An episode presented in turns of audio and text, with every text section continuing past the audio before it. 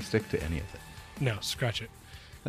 yeah, we we, Scratch we it. flew by the seat of our pants, and it, it works out well for us for Yeah. the most part. We are three fourths of the way to a 100 episode, and we are on episode 75 today. And we are doing our first locality talk uh, in in a long time. Uh, it's probably been what, like three, four months, maybe even longer, Nathan. Yeah, Yeah, gotta space them out. There's not a ton to work with. yeah, exactly. Um, I think it'd be interesting maybe to get some people from other countries who maybe have like Borneos or stuff like that. But anyways, episode 75 is about Selayars. Um, Selayars personally from the seven islands that are south of Sulawesi, um, the lesser Sundas, uh, Sundas Islands that some people call them, or the Bonaire Islands. I think that's what they used to be called. Um, yeah, so I think Selayars are probably my favorite out of those seven. Um, and I'm excited to kind of jump in about them. Obviously, I'm a little biased here because of the clutch that I just produced, but Wait, wait, I've- not not just produced, but just pipped just hatched. yesterday. Yeah, Yeah, and January 1st. just one out so far.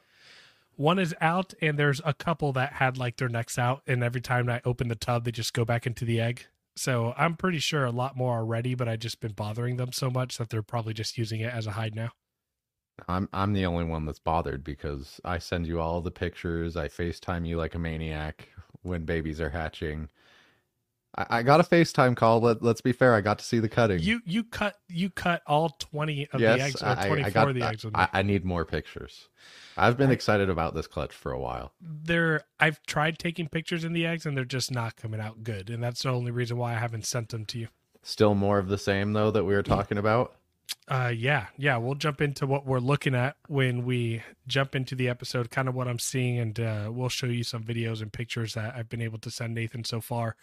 Um, Okay, before we get too excited talking about all the all the Selayar stuff, just big shout out to our Patreon family. If you want to join us, go over to patreon.com slash the retic lounge, become a member there, join our Discord. Uh, as always, support USARK. Uh, Lucas, anything else? Thanks to all our sponsors, Heli Guy Serpents, Stewart Designs, uh, Focus Cubed Habitats, and VivTech. Of course, Yes. VivTech. We just gave away a big gift package to one of our Patreon members. Yeah, so we did uh, a giveaway over the holidays that um, one of our Patreon members was it uh, Price Jack? Jack. Jack one. Yeah. Yeah, Jack it was won. Jack. Yeah, it was Jack. Yeah. Um, but yeah, so we, I we was just confused why you went price Jack. backwards forward. Um, but yeah, I do have one more announcement uh, before we jump in. Uh, kind of the most important part of this episode is we're going to have Chris McVicar on to talk about this episode and Selayar talk. For those of you that don't know, um, and maybe I'll ask him, maybe his mind has changed, but Chris McVicar has always told me Selayars have been his favorite. He wanted to produce Selayars.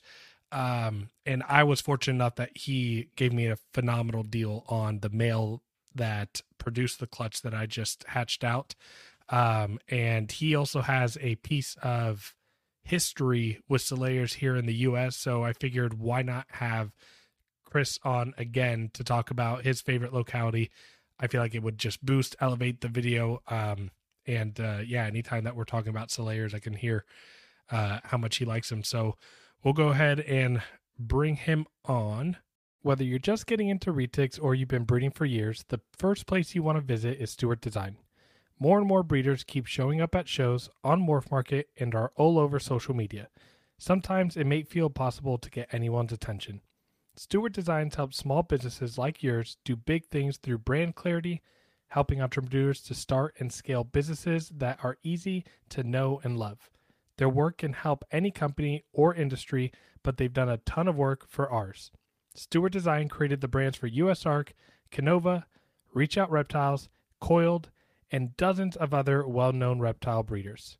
Like many of us, the owner of Stewart Design, Blake, is a keeper and breeder who fell in love with retics through first working with Garrett Hartle. Although Stewart Design does a lot of corporate work, Blake has a passion for working with people in the reptile industry. Stewart Design can help if you're just getting started or you're ready to take things to the next level, you're struggling to stand out and build your presence online or at shows, you don't want to be like the other guys or get lost in the crowd, and you want to make your own way, doing what you love.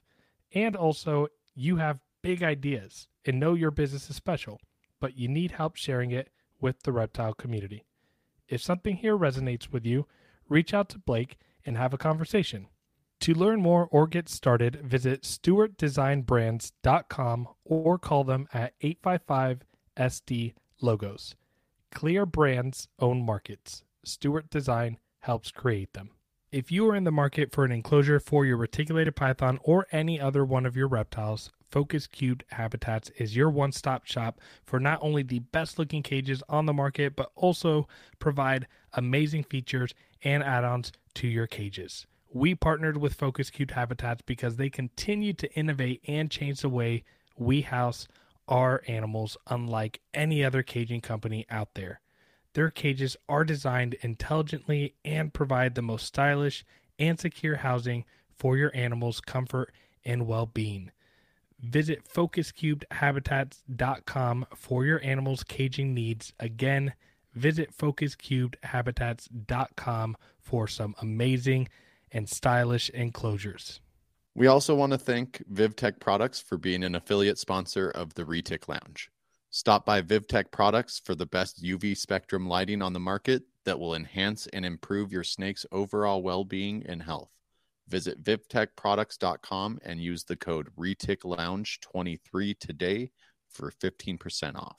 Again, visit vivtechproducts.com and use our affiliate code Retic Lounge 23 today for 15% off. Looking for the perfect accessories for your hatchlings or juvenile retics? Look no further than Heli Guy Serpents. Our sponsor, Chris Sexton, is coming in hot with an amazing 3D printer, creating top notch perches and other caging accessories for your beloved pets.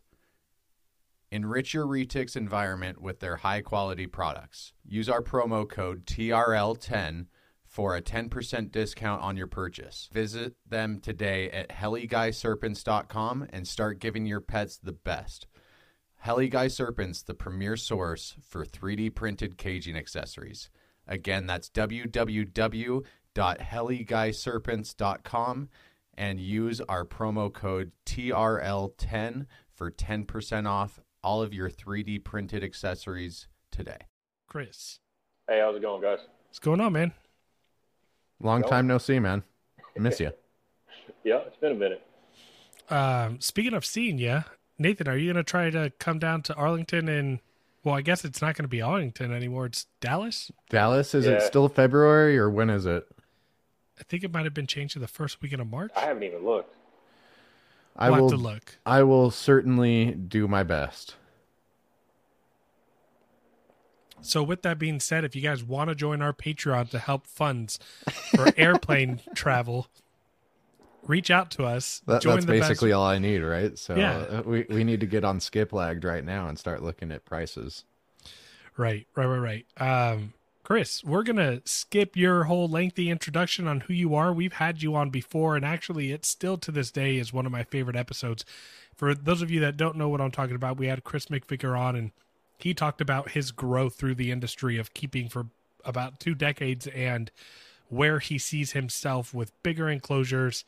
Um, you know, adding more enrichment and just kind of his evolution of keeping reticulated pythons. It's a great episode. Um, by the way, how are the new setups working for you? Dude, I love them. so much better than my old crap, man.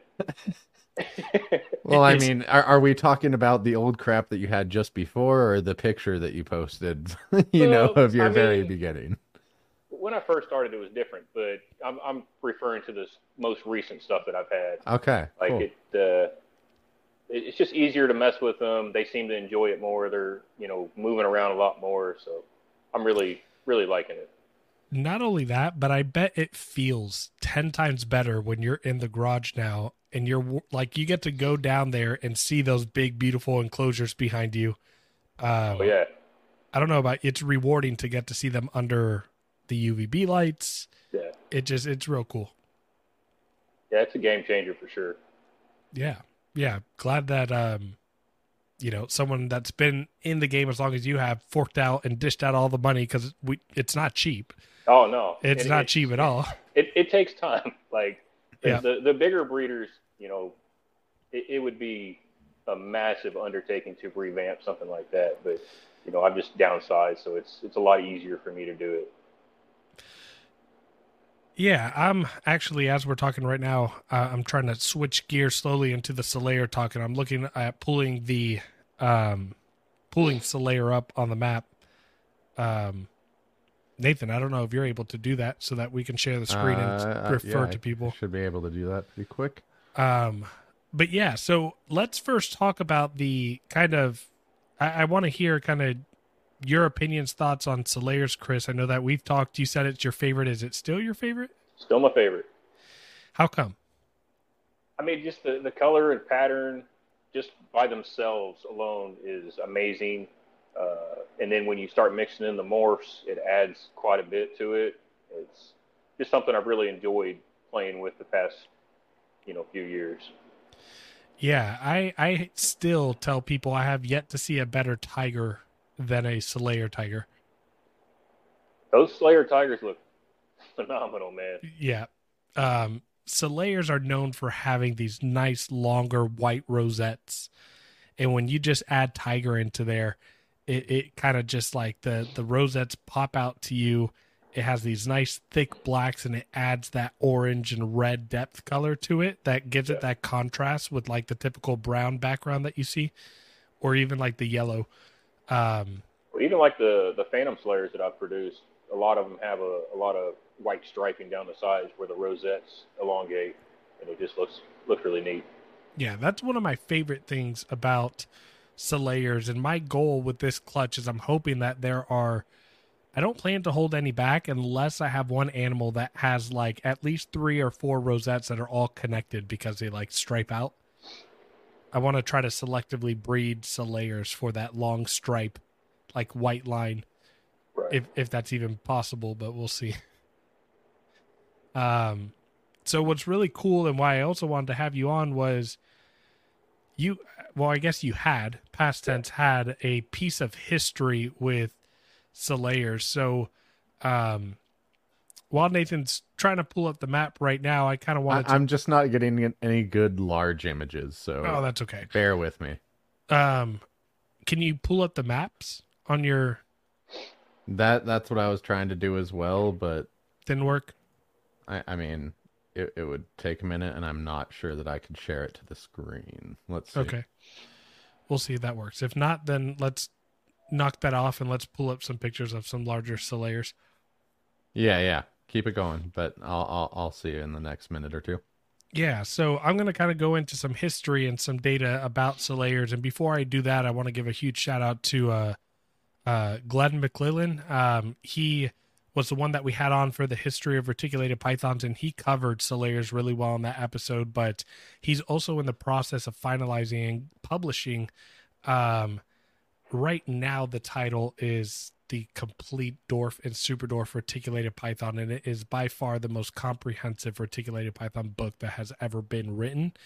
Um, he's been nice enough to send me a copy of the book to look through, and so I am using the information on this book that he compiled together through talking to people like Greg Bryant. Greg Bryant is kind of like the godfather. Oh, perfect. Um, what's that noise? Sorry, that's my washing machine. Cool. mine's mine's a long ass song that plays for like sixty seconds. It's way better Oh, than mine. Um, but yeah, so um, some of the historical data that I'm about to provide you guys is is you know in thanks to Glenn and all the background information and research that he did uh, for this morph. But um, so yeah, I was talking about Greg Bryant, and Greg Bryant's kind of like the godfather of Slayers. You know, we could say in the U.S., but really just like period. And the reason why I say that is because over in the UK, they just produced their first uh, captive bred Slayer uh, clutch uh, last year in 2022. No, actually, er, yeah, 2023. Yeah. Yeah. Oh, I guess I was right last year, 2023. Um, and uh, but Greg Bryant is probably still to this day who he hasn't been breeding Slayers for I don't know, well over a decade.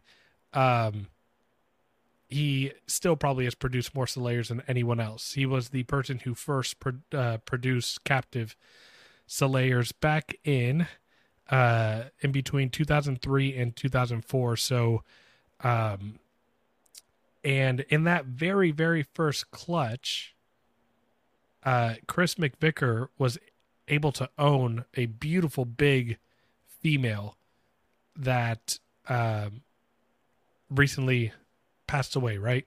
Yeah. Um, how did you get her? Why did you get her? Like, um, So I got her in a, a part trade with uh, Aubrey, and uh, I sold him uh, my old Aldabra tortoise. And he said he had a, a pure Slayer female that was big, old. I was like, hell yeah, I, I want it. You know, it's it's been my favorite locality for quite some time now, and got her. Unfortunately, I don't have any like really great pictures of her, you know, outside the enclosure because uh, Nathan's got one. was. Oh yeah. Oh, in the enclosure, but Nathan's Yeah, got yeah. one. Now, Of outside the enclosure, she was His a bit of a handful, but still one of my favorite snakes I've ever had. And she passed, what was it, Thanksgiving weekend? Yeah. Well, we were out of town. So she lived a good 20 or so years and was a great snake. Yeah, so she was born in 2003 or 2004, lived to be about 20. Um, and uh, is this the snake you're referring to? yep, Yep. that's her right there. Okay. um man and that's I- i feel like as they age and this is what i love about it because here in a minute we'll show pictures of my current female that laid now and then when she laid earlier but it seems like when Selayars age um that background color away from the dorsal pattern just becomes like a chocolate like chocolate brown slash reddish color and it just it looks amazing Yeah, they're phenomenal localities, man. You know, and they say that Balis are, you know, the ones with yellow heads and, you know, although that's right, I feel like Selayars are up there, man. I have yet to see a Selayar that doesn't have a yellow or orange head. I was going to say, my, my old Bali, uh, I had a, probably going to butcher the name, Noda Howie Bali. Mm-hmm. when I first kind of got into retics, and she she had a really nice yellow head, but I mean it doesn't doesn't even compare to the Slayer color. Yeah. I I was telling Lucas when he was cutting his eggs that I I I wasn't expecting the orange when they were first hatching out. Like unlike any other retic I've seen hatching, they're just like bright orange. Yeah. I mean, and Chris, I'll, I'll try to, well, once they come out, we'll see. But yeah, some were so orange, it almost looks like a pastel, like, or, or a, a platinum. I'm using ball python terms over here with pastel. I was like. Whoops. what? Uh, hey, I, I use it with my citron stuff, so right. same thing. Okay, okay. It, it's a descriptive word. It yeah, is. ex- exactly. But I, yeah, I got what you were you you meant, but I I had to think about it for a second. Yeah. So, um, Nathan, as I'm going through and kind of talking a little bit more about the history here, if you want to shuffle through some of the adult pictures, um, just to kind of give people a visual representation. But yeah, the, the first r- imported retic um, from Selayar was around 99. Um, and it was likely um, by Tepodelin. That was the, um, I believe it was the, um, ex or the area of Selayar that the animal was um, captured from. And Greg Bryant of uh, the Retic Ranch purchased a pair of those initial imports from Kevin McCurley at uh, Nerd, and um, those were the original. Like he, when I was talking to him, he said he only had that wild caught pair. He only had a pair of those animals that he worked with to create the whole Retic Ranch line of um Selayars. And uh that picture that Nathan has right there actually um is the female that I currently have, but over her very first clutch, I believe back in two thousand and sixteen, I want to say. Um so Okay, okay. yeah, so um super vibrant, super orange. That's my current female right there over her first clutch, which by the way, I don't think that that was a pure Selayar clutch. Um that was a cross that he made. I'm not sure. That that picture's from Mystic Reptiles Chris, who I bought my current Selayar from. Okay. Um but yeah, so Greg Bryant ended up, you know, breeding that first pair um, in 2003, 2004. Um, and what was interesting that he said about his Selayars um, was that they took longer to incubate than any of his other clutches. Uh, that was from Greg Bryant. And I found that interesting because my Selayars took 88 days for their first pip. Um, which if anyone knows me and has seen me on social media, I think I'm starting to grow gray hair because of that. Um, I checked on those things every day, so much so I thought I was drying the eggs out, and that's why they were dimpling. um, but I got a question for you. Maybe you know this, Chris.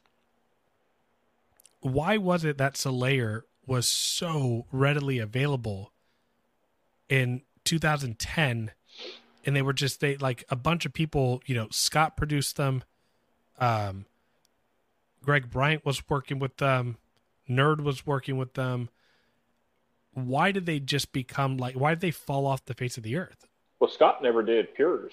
he didn't No, no even with all those animals he had he only had.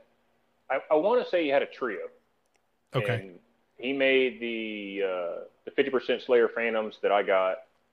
Um, I'm pretty sure he didn't produce any pures, okay but Cor- it, it, cor- oh, sorry. Go ahead. I was gonna say it's to my knowledge, it's just super hard to breed them. Like I tried my female twice, and she slugged out both times. So I don't know if that was a contributing factor, or if just back then people didn't really care that much about locality stuff as they do now. You know, it was easily available, so we we thought we could always get it, and now we can't. So you know, people are trying to get shit now that they could have got back then. yeah and i'm almost wondering like where did all those babies go because Yeah. i have i have tried so hard to track down so many of these animals and can't come up with shit Right. it it just sucks that like it, it sucks that I'm gonna try to make this like relate like relate to like something Nathan's passionate about. Like Nate, imagine this like the the white diamond lined. You know, no, the- there, there there's something I want to tie in with with Selayar eventually. no, I I was gonna say like you know the the purple that yours comes from from Richard Bilbo, Yeah, right? Like he worked very hard early on, and you know how like I'm, he- I'm trying to remember the name of the Canadian breeder that the the original came from, but then It- it, went down like- to Van Rennick and then Bilbo. So I mean, it's it, it's like if all of those lines that like that line that Richard worked on yeah, and perfected and then 10 years later no one can find more than 5 of them. That's gonna be hard to do with Richard stuff. Luckily, Yeah, but that that's what for I'm for for how how like secluded in the mountains he is, like yeah, Oh, yeah. he, he has snakes everywhere.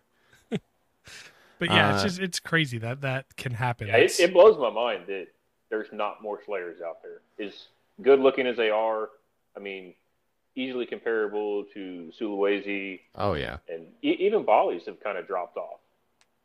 Oh yeah, yeah, Bali's uh Noda Ho worked with them. I, I mean they weren't or how or Howie, sorry.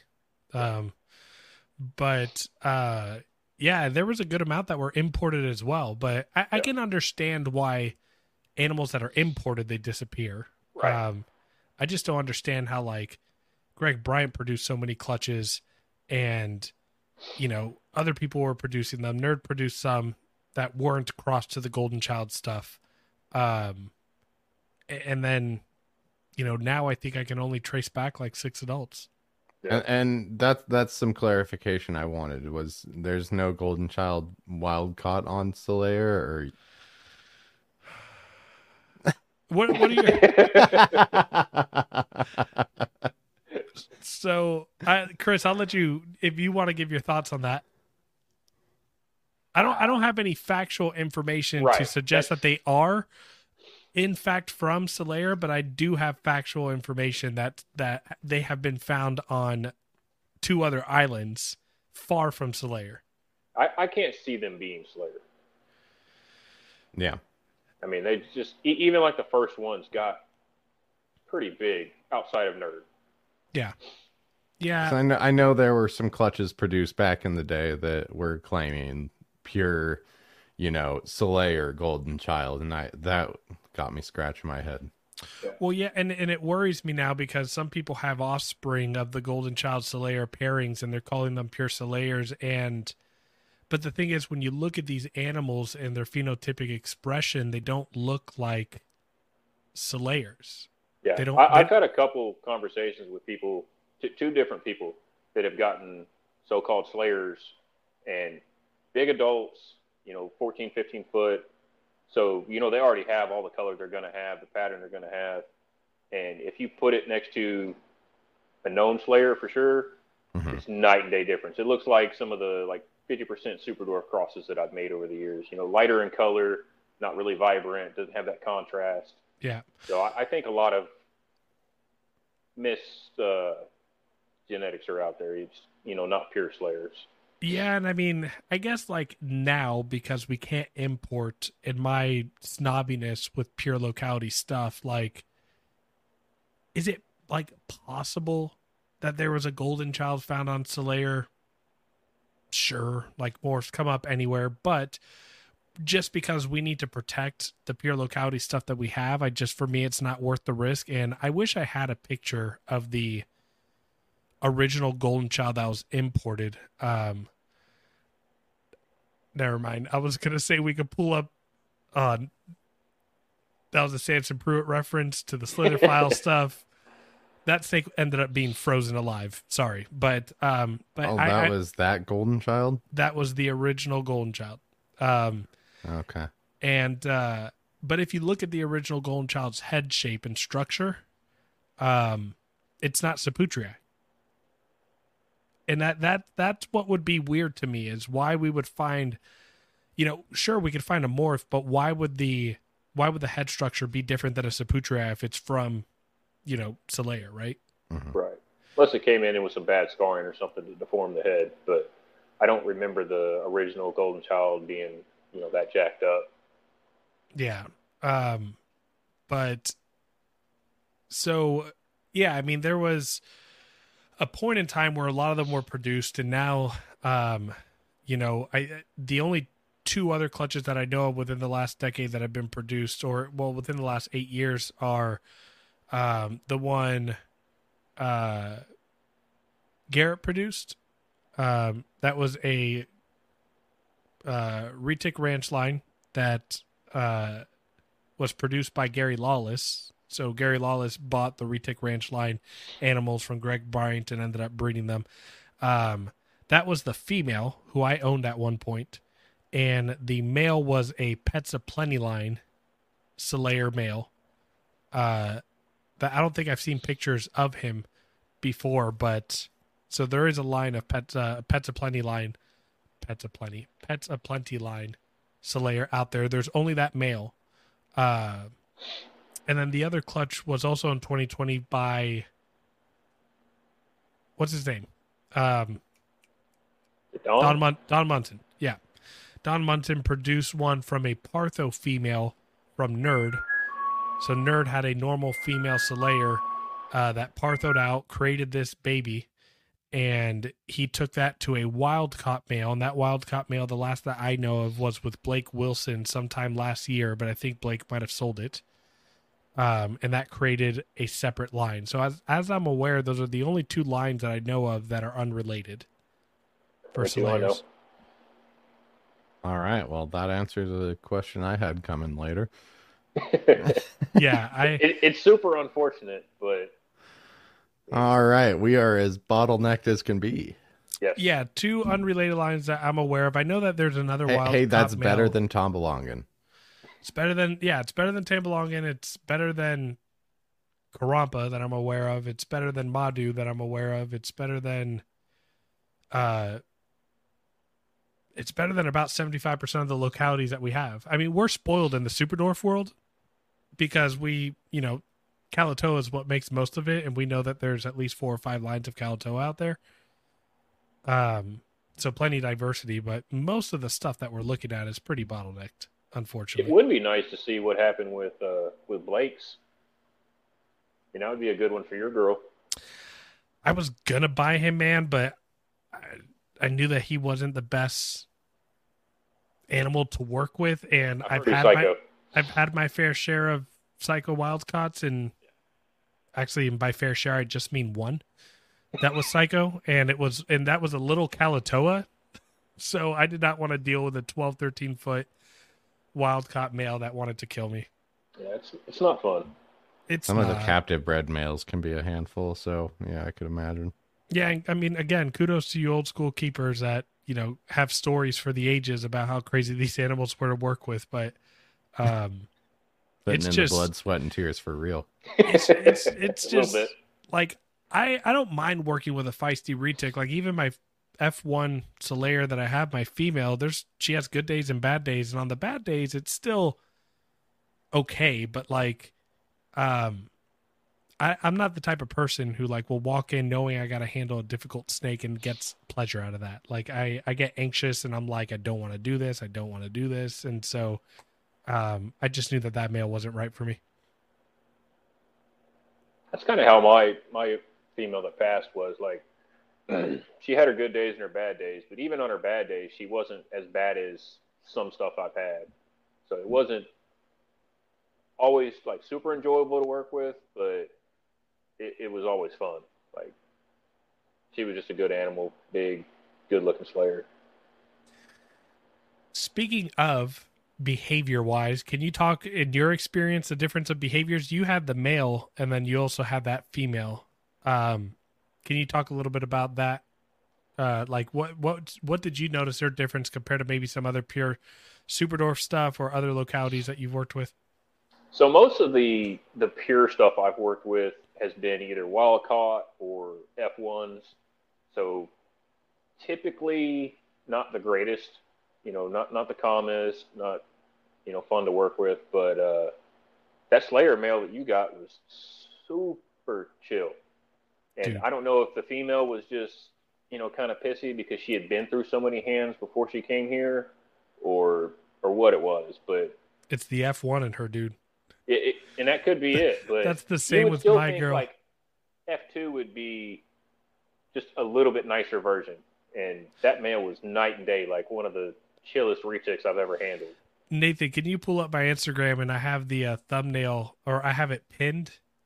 Um, I have uh oh that's him right there. Um, I was gonna you- say I have a picture of him all ready to go. So yeah, I wanted I wanted to show just kind of his disposition and behavior on the reel. oh, with the, oh, oh. um but he is um yeah so like i i've told people recently and I've, he's actually been a snake i talk about a lot um it even hurts me to say this because i would give up my first retic i ever got my my uh f1 Kayuadi Anery before i gave him up he's an animal that like for some reason just seeks interaction um he's not a pusher doesn't mess up his face um great eater.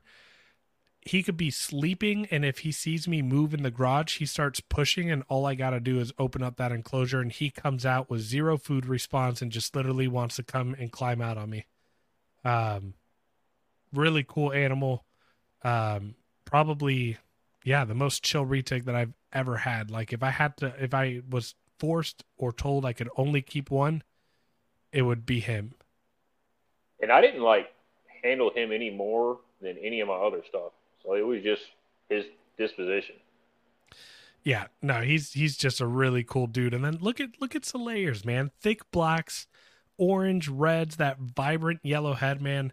Don't get me wrong, Balis are up there in like my top five favorite, but people talk about like, oh, I wish I could have a yellow head Bali. It's like you can have something that I think's got a better head. Get a Selayar. It's Okay, got a better Lucas, head and the body to go with it. Yeah. Can we finally share one of the babies? Yeah, post the show the video of the baby. All right, look the at the baby see- and the baby in the background. Yeah, my daughter. But yeah, even look at the contrast without its first shed. Look at the difference of color Yeah. of that head to the rest of the body. Yeah, but I'm telling you, man, some of the other ones are super vibrant orange compared to that one. But um, I'm I'm a really freaking excited. And Nathan, if you want, I'll even send you. I have a much longer video of that baby. I'll send to Messenger. I think there's better angles. Um, but yeah, so that is my by far my favorite thing about Selayars is that bright, bright head, um, and the thick blacks that come with it that make up a lot for the super dwarf stuff that we tend to work with. Uh, I don't know why no one's crossed a pure super dwarf to a Selayar yet, but it might be on my list next year. I've done some crosses, but definitely not 50 50. Yeah. I thought for some reason someone ran a pure Anery male, but I'd never heard if they had success. To a Selayar? Yeah, I might be misremembering something, but Speaking of Anery, There I haven't go. asked you yet. Yep. Did you get any? I, I haven't. Do you think you had any? No, I. So I'm pretty sure there. I haven't seen any. Everything's got way too much color in it. Um, and let me also kind of while we're here, let's talk about this. Uh, so tell the story about the animals that that you produced that came out Anery. So, uh, like I was saying earlier, I got some 50% Selayar Phantoms that were also 25% Super from Scott Kearns years ago, and I made Aneries. Or let me let me step back just a second. I made Aneries from crossing it into other Super Dwarf Jamp stuff. So we know that Selayar can carry the Anery stuff, or we, we think it can. We don't know if it came from that 25% super dwarf that was mixed into that phantom or not, but I also did, what was it? Shit. Y'all know my memory sucks. What was the normal? I, I did a, a breeding. I made one normal male that looked anery, and it looked kind of like the stuff that Aubrey's making with the ocelot stuff now. Are you talking Yeah. about you did the fifty percent Selayar, twenty five percent Super Dwarf Phantom to the fifty percent Selayar to the twenty five percent Yeah. You talk- okay. Yeah. It, it was. It was the brother, Phantom to. Phantom? Yeah. Yeah. it was brother sister Yeah. Phantom to Phantom pairing. good And I made- memory. Yeah, well, yeah, mine so I made one that it didn't look like any kind of anery I've ever made or ever seen, but it had the same characteristics as anery. You know, when, when you stick it next to a normal Selayar, and I don't, I should have sent y'all pictures of it before, but I, I did a, a normal versus the anery one side by side, and I mean it was night and day difference in color. oh, night and day. Um, Yeah. And I think that so hear me out. When I bought my first Selayar female from Garrett, he told me about this potential Mercury line Mhm. of Selayars out there that were um that that you know Selayars produced these anery animals that they called in reference to Mercury um which was Greg just Bryant, right? yeah, from Greg Bryant and um and so we were thinking that there was a line of Anery Selayars that was out there. Um I will say this, Chris, and I haven't fact checked this myself, but when uh Glenn was doing research for the book and then I also reached out to Greg Bryant what is so I haven't been able to confirm or deny that there is potentially Anery and Selayar but Greg Bryant clarified that the Mercury line was an actual Jampea pairing. Yeah, I remember you telling me that after we had talked about it. So now I don't know how you ended up with a night and day clear as Anery animal from that clutch because those were from Cashman. No, those are the ones from Scott. Those were No, the no, fifty percent. no, but what was the Super Dwarf on there? The Super Dwarf line came from That was from Michael Powell. Powell. it was go. fifty percent Super Dwarf uh, Phantom that Scott used. Because I did reach out to Powell, and Powell said he never created Anery from any of those lines and animals that he worked with.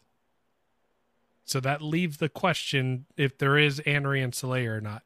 Um, Garrett has that female, and Garrett still believes that that Selayar can produce Anery, um, or that that line can. So if there's, I mean, if there's anybody in the country that can prove it out, it's him. Mhm. Um, but I mean, it- interesting stuff. It's it's either got to be from the Selayar side or just a Selayar influence that's changing up the Anery. Like the the one that uh, I guess I call it Green Goblin, the Anery Sun Marble female that I have. It's Dude, that's my favorite freaking animal. Yeah, it's still Super the green. goat. like if you put that next to a normal anery, just a normal like super dwarf anery, it blows it out of the water. Even as an adult, it still has the anery look versus most aneries that kind of you know drab out with age. Yeah, I'm on your Instagram page right now, just looking through. I can tell what you've produced that has the Selayar influence, and it just looks so damn good. Yeah, Um, oh, let me, uh, Nathan, I just messaged you on uh, Instagram that Selayar Anery. He's talking about the 50% Selayar Anery. I should have a side by side picture on Instagram of those two. Um, but yeah, man, I think out of all the stuff that you have done, I think by far my favorite stuff you produce have been the the shit that has heavy Selayar influence on it. I agree. I'm I'm almost trying to think with like the purple projects, like in the albino projects. Yeah, that one right there. Careful, Nate. Don't let us see who you're slipping through your DMs. No one exciting uh-huh. on this account. Um, but uh, like, why haven't people pushed to layer more into like the purple albino stuff or the T positive stuff, where that darkness and the thick blacks are just going to create better, darker contrast purple? Maybe they just haven't thought of it. I mean, you got to think like it hasn't been that long since the the super dwarf craze, and everybody just started going towards super dwarfs, and now people are starting to realize these other localities. You know, they're not as small, but they enhance the color and pattern way more, and people are starting to mix that shit into stuff. So I, think here coming in the next few years, people are going to start doing more dwarf locality crosses into the morphs and making better looking animals. Yeah, I mean, and I think what would really fix the lackluster of color in the Superdwarf stuff and like the the morphs that Superdwarfs produce, like some of the morphs that Superdwarfs produce look great, and then some of them look Yeah. very okay Right. compared to like the mainland version. And that's why I'm like, why hasn't anyone done Selayar to Kalatoa? And then start taking those 50 percenters into the albinos, into the phantoms, into right like like let's yeah, I mean we we don't need to just make Selayar tigers or Selayar sunfires like like you did, right? Like your animals 50% Selayar, 25% um you know the the sunfire platinum anery, is that what she is? She's not even 50%. She's 25% Selayar, 25% Super Dwarf, and like 12.5% Jamp, something like that. I'm gonna try to find a picture on your Instagram here so that Nathan can pull it up. Just because I know we've already brought this girl up on the show before, but she always deserves. Well, I mean, it, it shows what that kind of influence in combo can do. Right. So what what happens when you take anery that removes or re- drastically reduces red pigmentation, and orange is part of red, and you you know you take anery to an animal that's high in red and orange, is you get this shit, and Yeah. this animal is just like on a different level. Like I, I really do think that Selayar still take a a special owner, like a special person to own, because although they are labeled a dwarf, and we'll talk about that actually next. Um, wait, we're gonna pause and just take a second, everyone. Moment of silence to just appreciate this damn animal. What even is that? Is, is this deja vu? Because I, I feel like this is the, the first episode with Chris. Dude, I'm I'm, I'm, I'm Us getting, just drooling over this animal for 20 minutes, I was getting which I'm fine with. Let's go. I am literally I'm in the process of moving out all of my morphs after this season or when I hit my couple pairings I want. But dude, if there's any morph, any animal that is a morph that's gonna somehow find a way into my collection, it's her. So that's why I was hoping, like, fucking hoping that you made an Anery, a Pure Selayar Anery male that Me I could too. put to her. I'm not gonna lie, I was so excited I completely forgot about that possibility. Oh, yeah. But I will say there are drastically different colors in the eggs. Some are very bright and very orange and noticeable, and others aren't. So we'll see. Um, I'm definitely not one to want to jump the gun, but once they're all out, I'm gonna get them under the light box and take some nice pictures. But yeah, that female. So yeah, I, I think that Selayars in and of itself, what I was saying is, um, it still takes like a special person to keep them because although they're considered a dwarf, um, they're not small by any means. Um, you know, by the time that they're the age that yours is or that mine is, you're still talking about a 60, 70 pound snake that if it doesn't want to get in a holding tub, you know, it, it might not get in the holding tub, right? Yeah. Like unless you put in a lot of muscle to get that thing in. Um, 13, a 14 retic feet. rodeo. Right. Um, 13, 14 feet. Um, and I'm sure that there are larger Selayars out there than 13, 14 feet, just like there's that 16 or 18 foot Jampea, but those are the the outliers, the anomalies that, you know, kind of sit on the outside of it. Um, I know. still think the the Jampea stuff was just overfed. Yeah, and I, I think it's the same thing with the Selayar stuff. All all the big stuff and things that we see, those are all animals that were pounded, man. Yeah. There's like all the large Selayars that we see right now, not a single one of them was fed without breeding intentions in mind and just pounding and pounding. Um, plus, I'm I'm on the side and believe that like anytime that back in the day when any snake had a dwarf label, everyone was like, "I'm gonna make this bitch 20 feet," and just started shoving it with food. Well, back so back when I first got my first pure super dwarf wild caught, I couldn't get her to breed, and talking to a few mentors, they were like, "Oh, just feed the ever living shit out of it, and it'll go." So it took me three years, and, and I fed the ever living shit out of it, and I mean, she, she was just round she finally went. So I think we had that mentality back then that that was how you got them to go. And we just pumped them and pumped them and pumped them. And we did wrong. Like we know better now. So I, I, I think a lot of that's why some of our stuff is so big or some of our stuff was so big back then was just we just overfed it like crazy. Yeah, that's why my my Kalatoa is so big.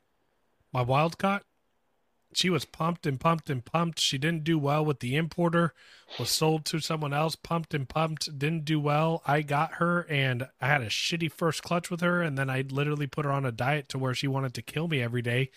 And that very next season, she had a great clutch for me. Yeah. The biggest um, loser for retics. Right. And that's all she needed. Exactly. Um, I would gladly take that title.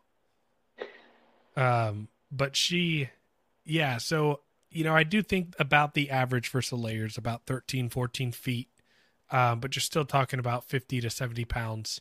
Oh yeah. Um, because they're they're they're a pretty. Your female looks it, and uh, Nathan, if you want, my female was big. Yeah. What what did you think of mine? You pulled her out. Oh yeah, she she had good body weight and not. That was also after she laid a clutch and only had three four meals in her. But you can still tell by the muscle tone. Yeah. Like my, my girl was was fat. Like how much I, bigger? I been, you know, putting her on a diet since since I owned her, and she was still fat. But... How much bigger would you say she was? Oh, quite a bit. Than mine. I mean, I I bet my female was fifteen foot, and that's probably a, that's a good sized girl. 70 pounds, maybe a little bit bigger. I mean, that's just going off my estimate. I don't, I don't actually know. Yeah. And I should have, I should have. She sure doesn't look it in the photo. On. She, well, that's that's an eight foot cage she's in. Okay. So, and that's probably a four foot section because the divider on the left side is right over to the right, and then she's all the way across. Oh yeah. So yeah, she's um, a good sized female. Nate, I sent you two pictures of two different adult Selayars that had my logo on them. Pull up the darker one right now. Yeah, so that was the female that Garrett originally sent me that I sent back to him. Um, she was every bit of 14 feet, but she, for some reason, could never put on weight. Um, I got her up to a decent size weight when I had her Um, but um, you know, she ended up getting egg bound, and um, you know, I ended up sending her back to Garrett. But what I love about her, even a little bit more so than the one that I have now, is just she was like a deep, dark, dark red, like really deep. Um, and let's see, she was born in 2000 and she was 10, so now she's 11. Where my current female right now is turning 14 soon. So if you look at that one, that's one variation of the color spectrum that you can get with Selayar. And then if you go to the next one, that's the different. That's my current Selayar. Um, you know, again, pattern the same, the same thick blacks, but you know, this one's a little bit more orange while the other one is more red, right?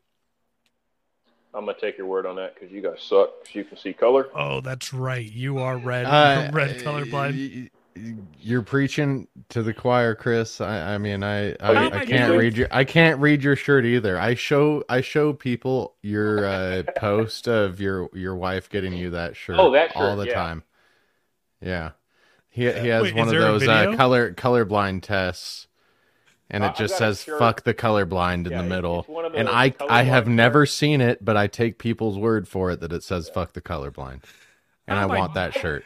I know what it says, and I have the shirt physically, so I can like look at where it's supposed to be. I No, Nothing. I, I I've looked I've looked at your post easily 20 30 times because I think it's hilarious because Yeah. I can't see it. I'm doing a Selayar locality talk with two people that can't see freaking red. Yep. but, okay, red but green see, red green bra- baby. But that's that's what's so good about it. Like they have so much color that even us colorblind people can see that shit. right? That's Like, what we, don't need. See what you see. we need we pure see color. saturation or else we get none none of it. wow, I can't talk. that's that's gonna be my selling point. that's gonna be my sales tactics. And I, I've said it for Buy years. I think Selayar, that's why so I can much- pick Anery out versus other people because I see shit differently. Yeah. Like to Yeah. me, baby Anerys are blue, like just blue. hmm That's And weird. people are like, they're not blue. I'm like, yeah, well, it is to me. Oh, that's special, man. Are you That's- on the red green spectrum? Okay, same Yep. here. You both are on some spectrum. Well, M- maybe more than one. yeah, definitely more than one. Oh man. Um Nate, go ahead and show the little picture of the hatchling. I want to talk about the the clutch that I just produced. Yeah, look at that little nose. Well, and you can see a lot more of the orange in this picture as, Yeah. as far as what I was talking about compared to the one that's all the way out. Right. I want Is that one of the to- smaller looking ones too? Yeah. So that was crazy about this clutch too. Is there are some animals in there that look tiny, and I'm talking about like thin and tiny, and then there's others that look really big and robust. But I'm gonna, I'm pretty sure they're they're you know the ones obviously are still in there absorbing their yolk. So I wonder if they're gonna grow. But I would imagine they leave the egg in two to three days, so they won't grow that much. I said that was going to be my next question was how much of the yolk is still going to be there on the smaller ones? Some. So the one that came out today is um uh wouldn't even say really on the bigger side. It looked big on my forearm, but it's really not that big. It curls up into like literally like the the round like the circumference of a a racquetball. Right? Like that's how tiny they are when they're coiled up. Um so it'll be interesting to see if they come out with yolk or if they stay in there longer. But like that little piece right below the nose is a little bit part of the yolk that's left, but it's like a little white ball. And typically that I've seen most snakes, you know, they they'll leave a little bit. I've never seen Yeah. yolk like a thousand percent wiped out. Um. I, I've seen them leave like quite a bit before. Oh yeah, no, I've seen like yellow and it looks like a bag, like Yeah. a colostomy bag full of piss. That's an interesting reference. That'll make for a good was clip. gonna say Adler Whoops. right here. Where are we? We're at an hour. Okay, right on the hour mark. Um, but yeah, no. So this this pairing, um, funny thing is like I bought the female from Chris, and Chris told me, um, I asked him, I said, hey, you know, when you cycled her, did she ever go off of food? Did she ever uh like give you signs? And he's like, I just, he's like, she might have slowed down in feeding, but she would eat until she laid if you let her. I was like, okay, so this is going to be interesting. How am I going to pan this out? And then when I got her, she ended up being a little bit more difficult to work with than I would have preferred. And so I was thinking in the back of my mind, like, I am not going to throw in a male with a female who, you know, especially like the male that you sold me, tiny compared to her. Yeah. Like one bite to the head, and I like I don't need that would have been TKO right there. Um, and uh, I think I remember calling you. Yeah. Um, Chris, when we talked about this, but she wasn't off of food. She kind of slowed down, but she was looking thicker, kind of that like triangular shape. And I was like, well, let me go for it. And I put the male in while I took her out, and he started arching. And as soon as I put her back in there, they locked within 10 minutes. Um, and it was literally luck. It was the only skill part of it was me noticing that she looked bigger in her back third, but like she was still hammering food. Um, after they locked, I was like, let me offer her a meal. She ate a big meal. I was like, shit. Um, but then she went into a shed.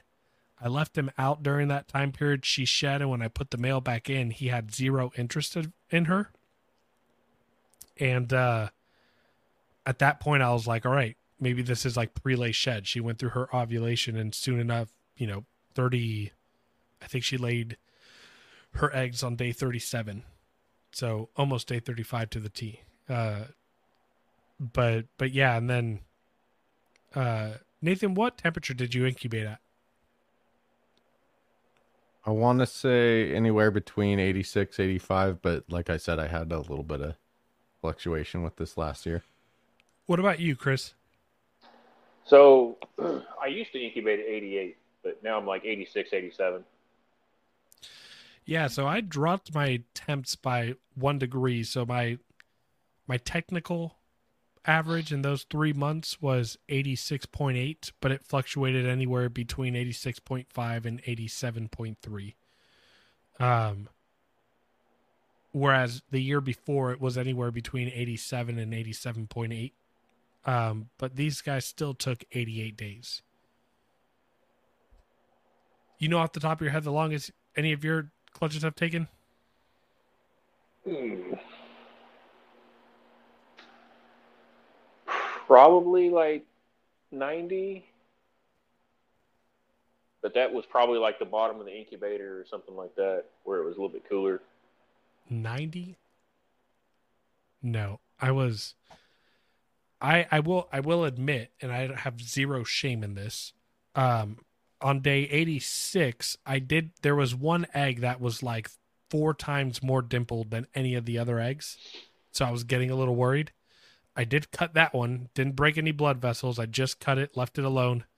Didn't finger the egg. Didn't strip out the the snake. Um, but fun fact is that snake is still inside the egg right now, doing fine. But um, but yeah, so it got to day 88 and I'm happy it picked because I was telling myself in the back of my mind if these snakes go to day 90, 91, I'm cutting them all. Like Yeah. Oh, that's what I did when when that happened. And that that could have been the year where uh, we had that weird like ice storm and most of my clutches were jacked up, but I do remember Yeah. one taking longer and I ended up cutting them just to just to see. Yeah. Um But Nathan- to to go back to what you were saying with uh, you know females eating during ovulation and, and stuff like that, I've had it happen once or twice where, and it was that ball of yellowhead I used to have, where I had the male in with her when she laid clutch. She ate the entire time and she was so big back then I, I couldn't even really tell that she was gravid and she laid like 60 damn eggs. So for, for me not to yeah for me not to even know was crazy Yeah, my turn eight female that just had a I think what's a Partho clutch. I did do one introduction overnight, but didn't see anything. But she just laid a clutch and um she literally like took a meal five days before she laid. yeah Like she laid a clutch and her body composition looked phenomenal.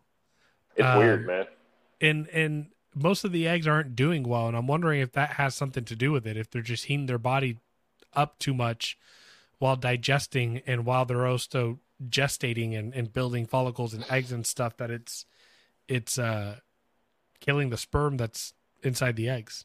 I can't speak for that clutch, but my Bali female, every egg hatched, all 60. That's insane. Yeah. All Well, 60. Yes. and that was from my Damn. wild caught titanium to the Bali back when titaniums weren't proven yet, or maybe Jay had proved them out that year. But yeah, that was a hard sell. that was a horrible. How did those decision on my citrons look? They look great. Dude, Bali citrons? Yeah. Man. They were psycho. Oh, My fem- my female was so chill, my my Bali, and then every one of those babies was nuts. Even as adults, they were nuts. Do you, kn- titanium do notoriously you know I- of many that are still kicking around? Unless Bob still has my my original female that I kept, I don't know of any. Wow. Yeah, Isn't that crazy? it, it's insane. It it breaks my heart Yeah, because I, I tried finding a het male to go back, you know, to make fifty percent Bali titaniums and couldn't find shit. do you know I mean, having orig- 60 is one thing, and then having 60 crazy hatchlings, that's that's another.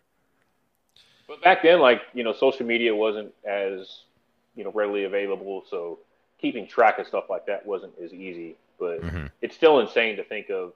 I produced sixty babies, and I only knew of like three once they were adults, and it took me eight years to prove that shit out. So, you know, maybe just um I'm trying to think off the top of my head um and I have a list of where each morph was caught. Do you know off the top of your head where uh titaniums were found?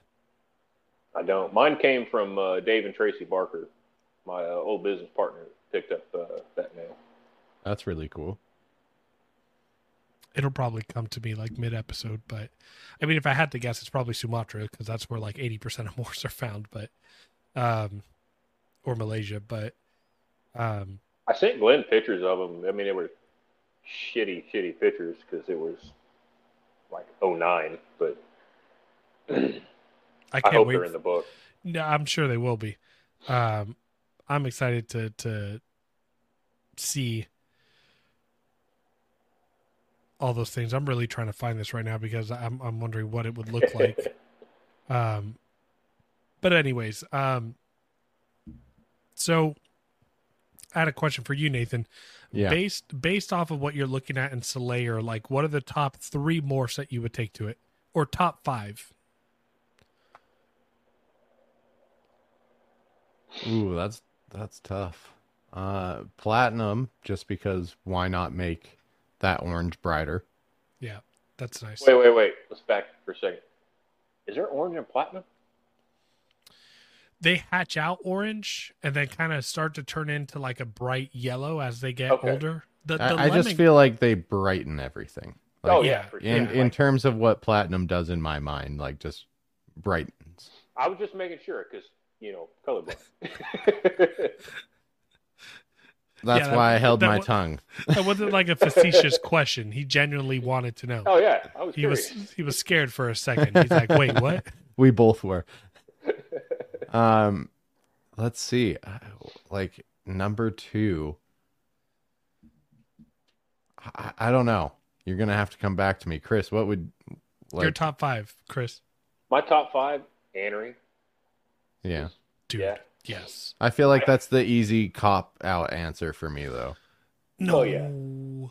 I mean, So- it, it is, but I feel like I feel like if you just like again, we talked about like what Anery does and like what Selayar has. Like it's No, I know, but if I if I wanted a an Anery Selayar, I'd want a pure Anery Selayar.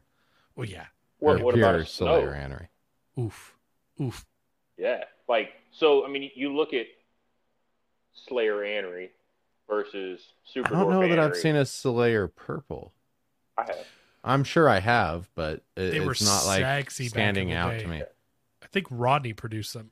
I- I'm gonna see if I can pull some up. But could you imagine that with like snow? Snow. Like how, how different would that look? Right. It, it may be shit, but it could be really cool. It may be good. The problem it is, may I be want to shit. see everything in snow. So Right. my, my next would be uh, Citron, not titanium, but Citron. Yep. I want to see how that the the Citron brightness and color saturation complements the Selayar. Uh, I I'm love. really- I'm really love- liking this citron kick that you're on. I ho- I really hope you pursue it. I'm I'm still pursuing it. So Good. But we got that girl right there. So, I mean, you probably can't see her, but she's a uh, Super Dwarf Titanium, but I'm going to be making a lot of Citron stuff with. Dude, So that, that, that's that a purple animal, Selayar. that animal when it's older, like you can already see how thick the purple outlinings are. I'm over here pointing, Oh, yeah. like people can see what I'm pointing at. Something I hadn't thought about, like Indo, Orange That- Glow, Mochino. Indo was gonna be my first like that. That would be the albino I take it to is Indo Carbon. yeah. I, I Um, do like uh, Phantom and Marble and Selayar. It, Mm. it really makes it pop. Y- That That- that makes sense to me. I like I don't like Phantom it it already has the nice saturations of the the oranges and reds, so it, It, would changes the probably color just make it better. Yeah. Okay. Like if you look at Mainland Phantom, Super Dwarf Phantom, and Selayar Phantom, all They're all different color different colors. spectrums. Yeah. Yep.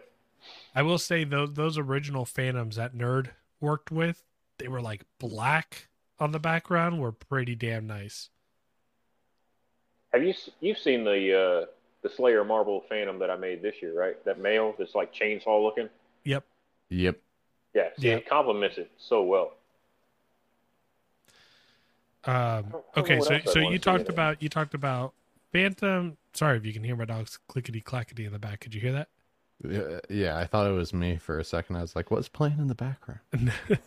um, so you said Phantom, Marble, Citron, Anery.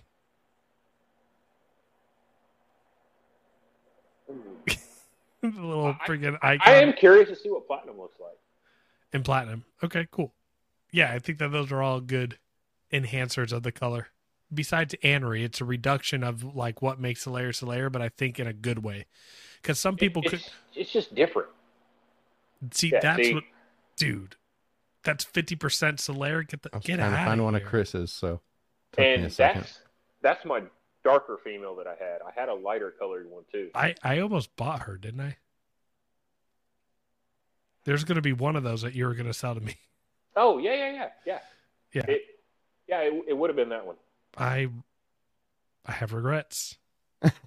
Regrets. I have regrets. Hey, Um, Blake. Yeah, Blake ended up with that one, oh, cool. Okay, nice. Good pickup, Blake. right? I hate He always Blake. has good taste. and and supposedly he bred it to a super dwarf anery and didn't get aneries or het anery or something like that. So it, it threw me off. Huh? That's yeah, that's that's weird. But then again, Yeah. don't I, that I, I'm, I'm half the stuff that's anery out there. I don't. I, I don't I, know. still I still wonder, and I'm that's why I pushed the uh, the genetic testing so much. Is Dude, I still need wonder if Oh, y- anery isn't just one line. Like maybe it's like Indo in Mocha, you know, shit like that, where some are compatible, some aren't. Yeah. Or. No, I've I've always thought about that. too. Like I've conceptualized it the same as like boas. Boas have different lines of aneries. boas, ball pythons. Yeah, I don't know about corn snakes. like but there's the axanthic ball pythons. There's like VPI and something else. there's a few different ones that Yeah. are Mhm. not compatible. Yeah, I'm thinking that. I mean, and it might be. I mean, but here, here, okay. If we're gonna just talk about anery, here's what I think anery truly is. Sorry.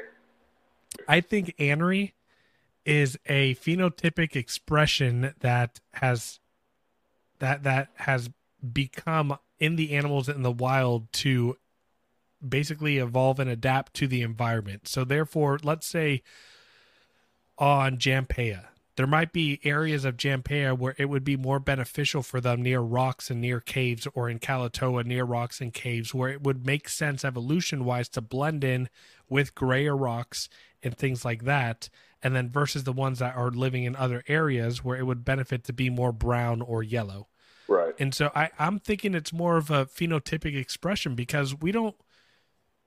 I've never heard of someone with a close to 50 50 split when they're doing a, you know, a, a an anery pairing. Or I like some kind of look anery, like very little bit of anery. And then like the anery super jamp I have in my garage that Theron produced knocks any anery out of the park I've ever seen.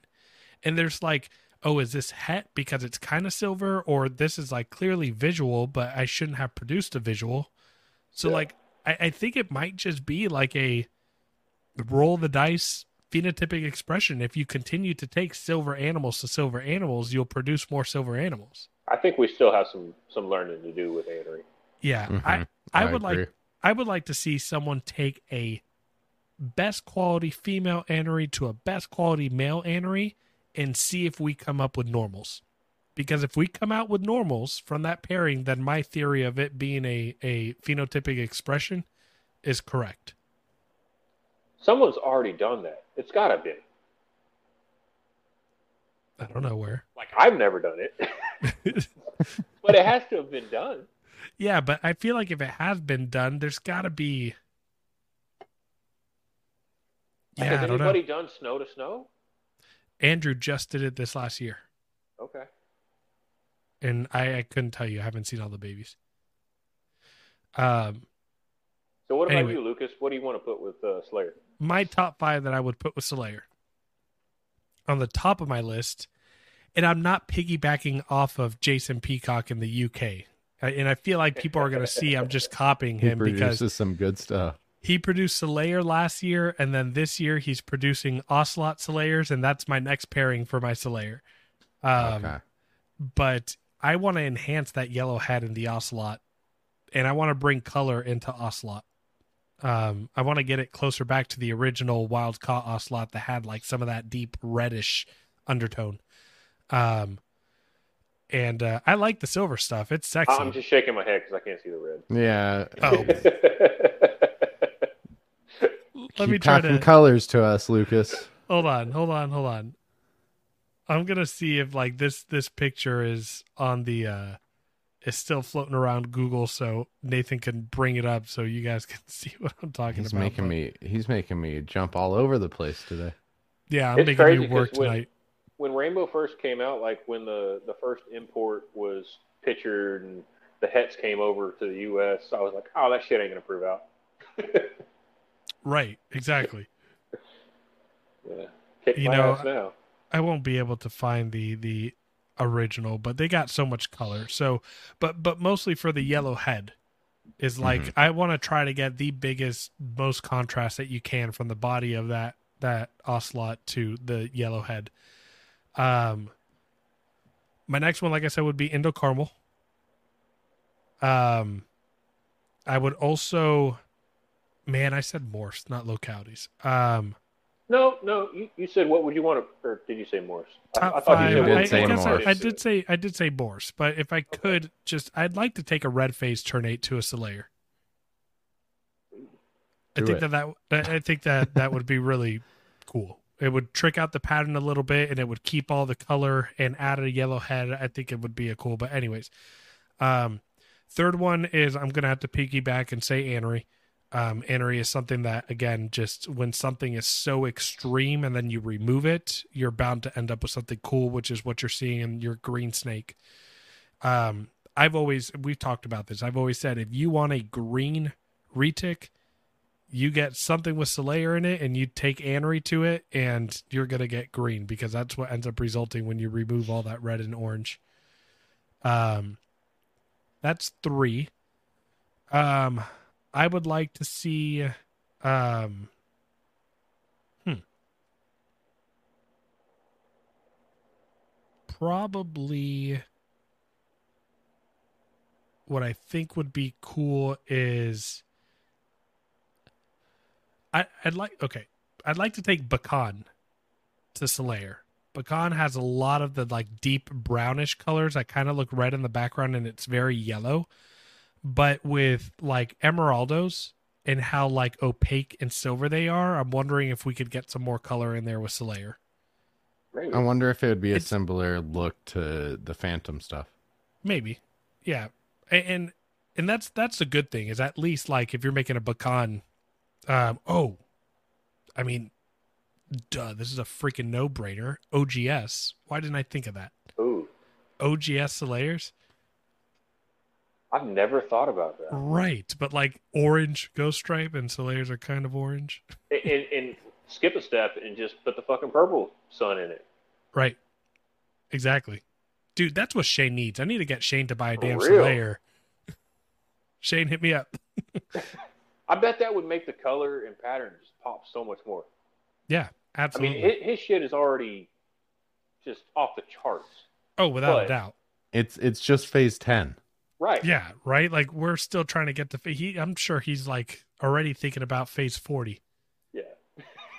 That's just how that man operates. Um, yeah, so that's probably like you know, if I could remove Bakan, I would replace it with OGS, and then if I had a fifth one, um,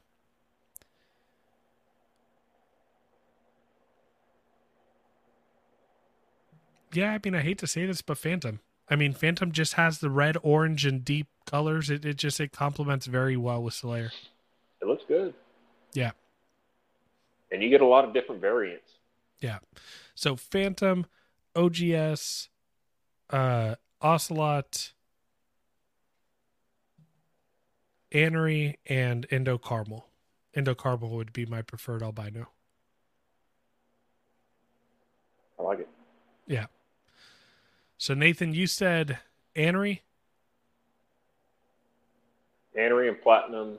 Anery would be my first step just because that's what I'm working with most is just the snow project.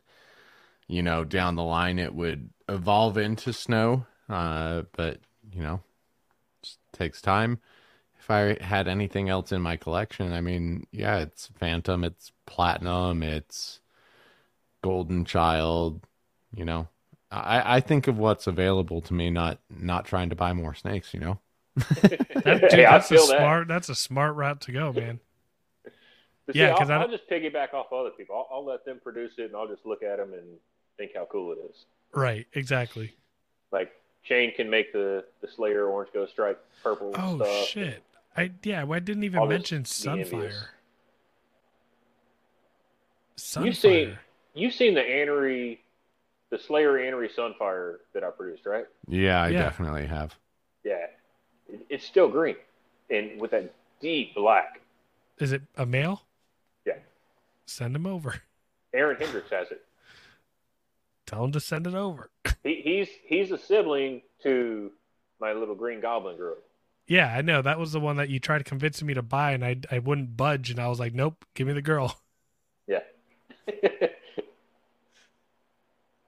I've already told Aaron, like, if I ever sell that female, which it's not going to happen, that he gets first pick. Hold on. You told Aaron that he would get first pick on that female? Uh huh. Bro, I thought we've been talking about this girl like forever.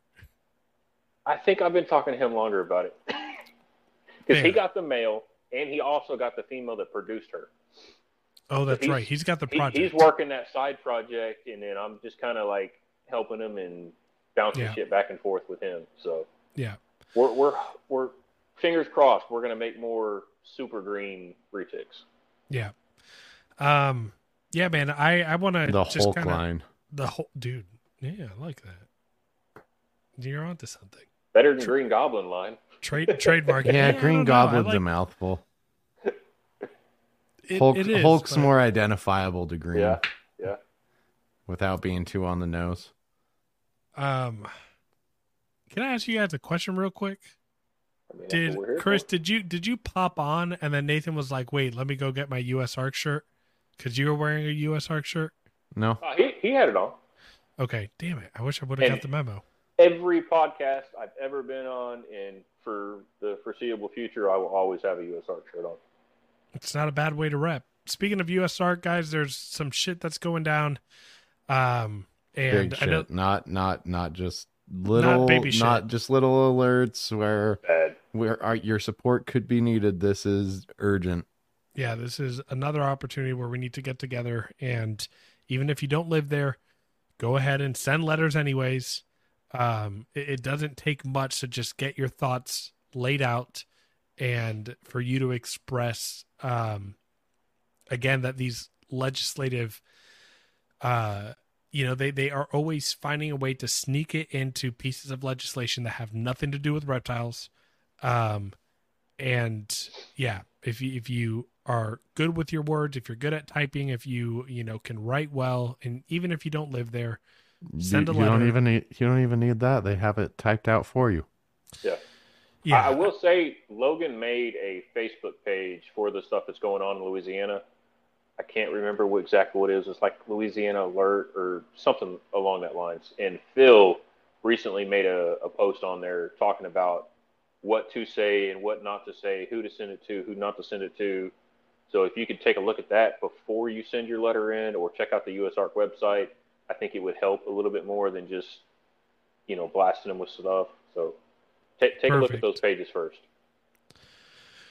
But Yeah. it's, it's bad. Uh, yeah let's come together again and and you know provide assistance where it's needed um, so that USR could be on the front lines fighting meeting with legislators negotiating and trying to help these people see that this piece of legis or this piece and part of the legislation does not need to be in there. Um you guys got anything else? Oh nathan's muted I just shook my head. I don't know what you mean. i saw your lips move that's number one for 2024 I, uh, I, I think you're you're slacking. Okay, I'm gonna Adler. An hour twenty seven. I'm gonna have him make a clip. No, I, I, I don't have much else to add. You guys are kind of the Selayar people. You know, I'm kind of here over in my Kalatoa corner. So not, not every, it, they're not for everybody, but I It's a good corner. It's a good corner to be in, by the way, the Kalatoa corner.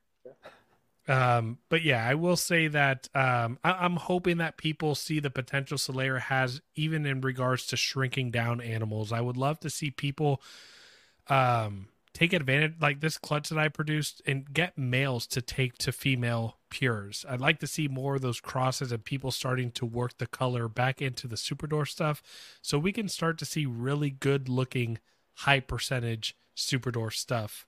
Because, you know, and and you know, I know that Garrett has a saying, you know, twelve point five percent of jam sauce, right? Right, little little bit of jam sauce makes a lot of things pop better. I, I feel like it's the same exact way with Selayars. You you add twelve point five percent or twenty five percent of Selayar into a project, and it can change drastically the way that the animals look. Um, because I, I love the race to the top with like who's going to be the first to make a 99.9999% Super Dwarf.